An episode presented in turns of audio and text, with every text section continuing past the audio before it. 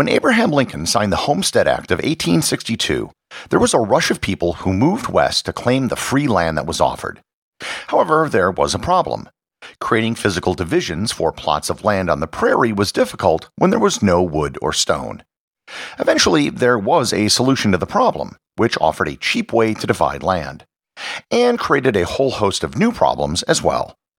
Learn more about barbed wire and how it shaped the American West, warfare, and much more on this episode of Everything Everywhere Daily.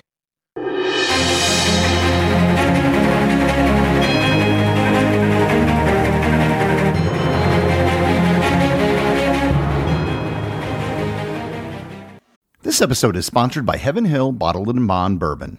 I recently had the chance to try Heaven Hill Bottled in Bond, and I can attest to its exceptional aromas with hints of caramel and vanilla intertwining with its oakiness, which provide a well rounded flavor profile.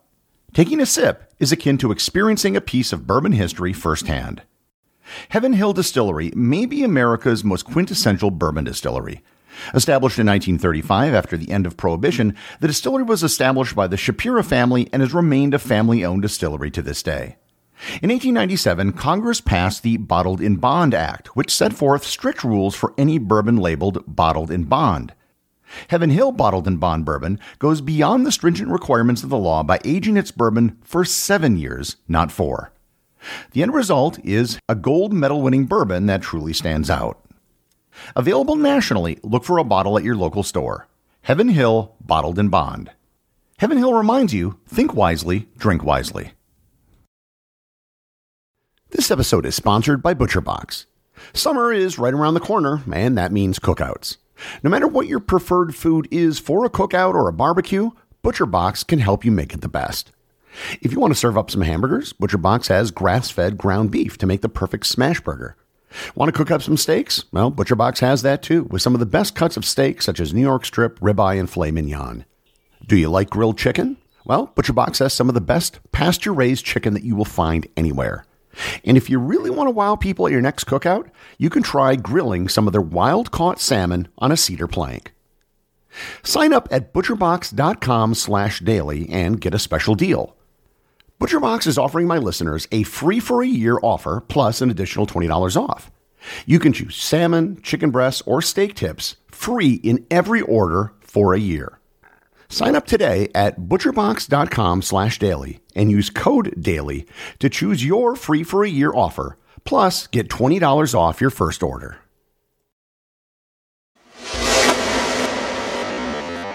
The idea of putting physical barriers between land goes back a long way. When early farmers were tending their land, they would often kill two birds with one stone.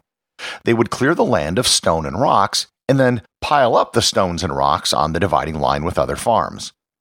Another option that's been practiced for centuries is the planting of hedgerows. These were bushes or shrubs which were planted along the borders between farms. The oldest evidence of hedgerows goes back almost 6,000 years. England and Ireland are still filled with farmland divided up by hedges and stone walls, some of which were created over 700 years ago. When Europeans came to North America, they used many of the same practices of dividing up farmland. With the ample forest found in the area, they could also create fences that were made out of wood. Compared to the rest of world history, the expansion of the United States was quite rapid. But when the Homestead Act was passed in 1862, things went into overdrive. The American government, giving absolutely no consideration to the native people who already live there, wanted to encourage as many Americans as possible to settle the vast American West. For just the price of a small filing fee for the paperwork, anyone could get 160 acres of federal land. This led to a literal land rush of people moving west to claim this free land after about 1870 and the end of the Civil War. Most of the first land that was claimed was the closest land to the eastern states, the Great Plains. The Great Plains are a vast grassland that is devoid in fence and wall making materials such as rocks and wood. Likewise, given the speed of the spread into the west, there wasn't time to grow hedgerows. So you had a problem and a great deal of demand for some sort of solution. The first person to propose using wire as a barrier was the French inventor Léonce Eugène Grassin Baldans in 1860. His fence received several patents, but he never created an actual commercial product. The idea of using wire fencing to contain animals was proposed by a New York blacksmith by the name of Michael Kelly in 1868. Before Kelly, wire fences consisted of a single wire. Single wire fences were easy to break if an animal happened to lean against it. Kelly used two strands of wire and twisted them together. Not only did they make the fence stronger, but it allowed for a sharp barb to be wound between the wires. The barbs made cattle stay away from the fence because the barbs would poke them. This fence became known as a thorny fence. Kelly wasn't the only person working on barbed wire. There were no fewer than four patents for barbed wire in the United States by 1870. As I mentioned in previous episodes about inventions, the person who came up with the initial idea isn't necessarily the person who's often credited with the discovery. The key to most inventions is developing a practical solution that could actually be brought to market. The person who's usually credited with barbed wire is Joseph Glidden. Glidden was a farmer from DeKalb, Illinois. He developed his barbed wire with a coffee grinder to make the barbs and called his design the winner. He and a business partner established the Barbed Wire Company in DeKalb, and he ended up becoming one of the richest men in America. He had to deal with a host of legal issues to preserve his patent. The biggest problem was that there were many different barbed wire designs, and they were all pretty similar. The Glidden design just wrapped the barb around one wire twice before the two wires were intertwined. One of his biggest legal battles was actually with another DeKalb resident, Jacob Haish, who challenged Glidden's design as not being a novel innovation. Glidden eventually won out, and his company went on to mass produce barbed wire during the 1870s. His wasn't the only company, however. There were four major manufacturers of barbed wire in the United States at that time. Barbed wire wasn't adopted immediately. Some ranchers were concerned that it would hurt the cattle, but a series of demonstrations proved to the farmers that the cattle weren't harmed. There were also disagreements between farmers and ranchers. Farmers wanted the barbed wire more than the ranchers did. The economics of barbed wire eventually won out. The fact was, it was really cheap to deploy. While Glidden's company was the industry leader, the market soon was flooded by barbed wire manufacturers. It was cheap to make, and all you had to do was have a slightly different design to be on legally safe ground. There were over 150 different barbed wire manufacturers in the late 19th century in the United States before a period of consolidation in the industry. As barbed wire was deployed across the American West, it radically changed the landscape. Fences prevented the annual cattle drives from north to south, where they would often move from pasture to pasture. In 1885, as many as 75% of the cattle in the Great Plains died due to being unable to move around the long stretch of barbed wire fences. This led to an episode known as the Fence Cutting Wars. This was an attempt by smaller ranchers to keep an open range by destroying barbed wire fences. To be fair, many of the big cattle ranchers were literally putting fences over public roads and across public land. Eventually, the large ranchers agreed to some reasonable limits on where fences could be put, and the legislatures in affected states put heavy penalties on cutting barbed wire fences. In the end, three people died in the fence cutting wars. Many historians actually consider the spread of barbed wire as being the end of the Old West. Perhaps the biggest victims of barbed wire were the Plains Indians. It prevented the nomadic migrations that they had been used to for millennia. In addition to bison being killed in incredible numbers, which they relied on, the bison's grazing land was radically diminished, which only compounded the near extinction of the bison. This is the reason why the Indians called barbed wire the devil's rope. One of the biggest innovations to barbed wire was electrification.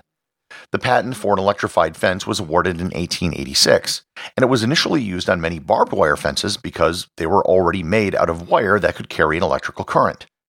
Today, electrified fences are seldom made out of barbed wire because it increases the risk of cattle being stuck on the fence and unable to free themselves. And the whole point of an electric fence is to get people or animals away from it. Barbed wire didn't take long to find uses outside of farming and ranching. The first recorded military use of barbed wire occurred in 1895 by Portuguese troops in Mozambique. After this initial use by the Portuguese, it didn't take long for it to become common in defensive military positions. During the Boer War in South Africa, barbed wire was used by the Boers during the siege of Mafeking to keep the British inside the city. The hero of Mafeking, Lord Robert Baden Powell, who later became the founder of the Boy Scouts, noticed that he couldn't actually see the barbed wire because it was so thin. So he figured if he couldn't see the Boers' wire, then the Boers couldn't see their wire either. They didn't actually have any barbed wire, so he just had his men go out in front of the city to install posts and pretend that they were stringing barbed wire between them. The Boers were totally fooled. Barbed wire became a key element of trench warfare in the First World War. A line of barbed wire in front of a trench would make it very difficult for a direct assault. The act of climbing over, under, or even cutting the wire would slow down an enemy force enough for machine guns to cut them down.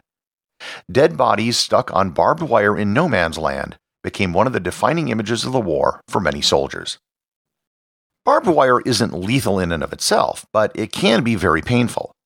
When I was 12 years old, I cut my leg trying to climb over a barbed wire fence, and I still have the scar in my leg today.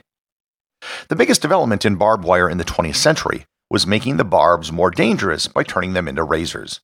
Known as razor wire, this is almost never used for animals, and it's almost exclusively used to contain or control people. The earliest form of razor wire was called a taped barb, which is just a flat, pointy piece of metal instead of a pointy piece of wire.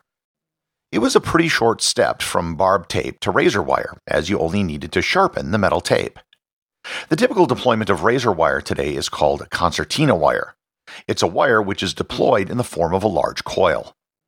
It's named after the instrument called concertina, which is a small handheld accordion. Concertina wire has several benefits over regular wire. For starters, it can be deployed very rapidly. You can put canisters of it on the back of a truck and just let it uncoil out the back end as you drive. Second, it can create a natural obstacle. A regular barbed wire fence has height, but it doesn't have any width. Concertina wire has both height and width. You can deploy it in a triangular formation with two coils on the bottom and one on the top, which makes it an even more imposing barrier. In the 150 years since barbed wire was invented, there have been over 2,000 types of barbed wire which have been developed. There are people who collect barbed wire, and there is a barbed wire museum in La Crosse, Kansas, which calls itself the barbed wire capital of the world. Barbed wire is a really simple thing that most people really never give any thought to, yet it has profoundly influenced history. The American West, the First World War, and even our incarceration system have all been shaped by this simple invention, which has earned its nickname as the Devil's Rope. Everything Everywhere Daily is an Airwave Media podcast. The executive producer is Darcy Adams. The associate producers are Thor Thompson and Peter Bennett. I just wanted to extend a big thank you to everyone who is supporting the show over at patreon.com. I have show merchandise available there, including hoodies, t shirts, and stickers. Plus, it really just helps me get this show out every single day, including, of course, weekends and holidays. Remember, if you leave a review or send me a boostagram, you too can have it read on the show.